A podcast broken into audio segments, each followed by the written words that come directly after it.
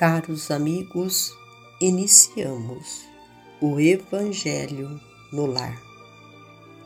Rogamos a Deus, nosso Pai, que envie vossos emissários de luz, trabalhadores da vitória do bem, para que nos auxiliem em nosso processo de transformação moral, dando a cada um de nós o discernimento, a resignação, a sustentação necessária para percebermos com maior clareza os extremismos íntimos que ainda vivemos irrefletidamente. Que o Evangelho de Jesus seja para cada um de nós o guia e o acalento para o nosso ser. Equilíbrio.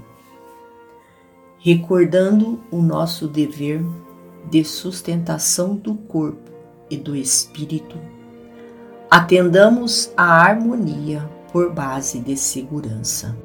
Nem mesa farta, nem prato vazio, nem excesso, nem carência, nem vigília demasiada, nem repouso constante nem prodigalidade, nem sovinice.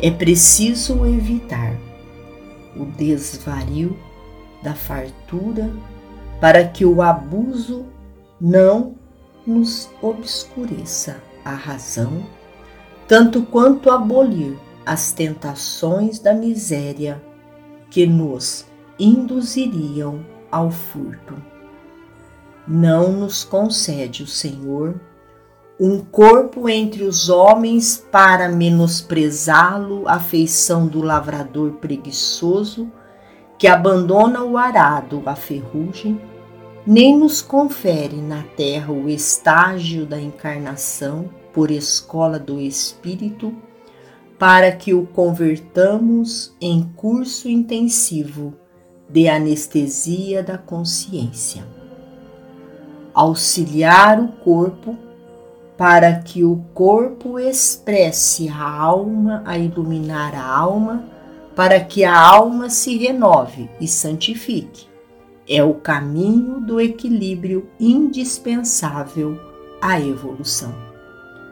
Assim, se te decides a cultivar alguma penitência no propósito de estender as próprias virtudes, não te imobilizes nos pensamentos inúteis, mas sim verte o próprio suor nas obras da bondade, amparando os enfermos que as dores desfiguram, fabricando o agasalho aos que choram de frio socorrendo o infortúnio em treva e desespero, ou calejando as mãos no auxílio à terra seca, porque no sacrifício de nossa segurança, no amparo ativo aos outros, é que surpreenderemos o trabalho do bem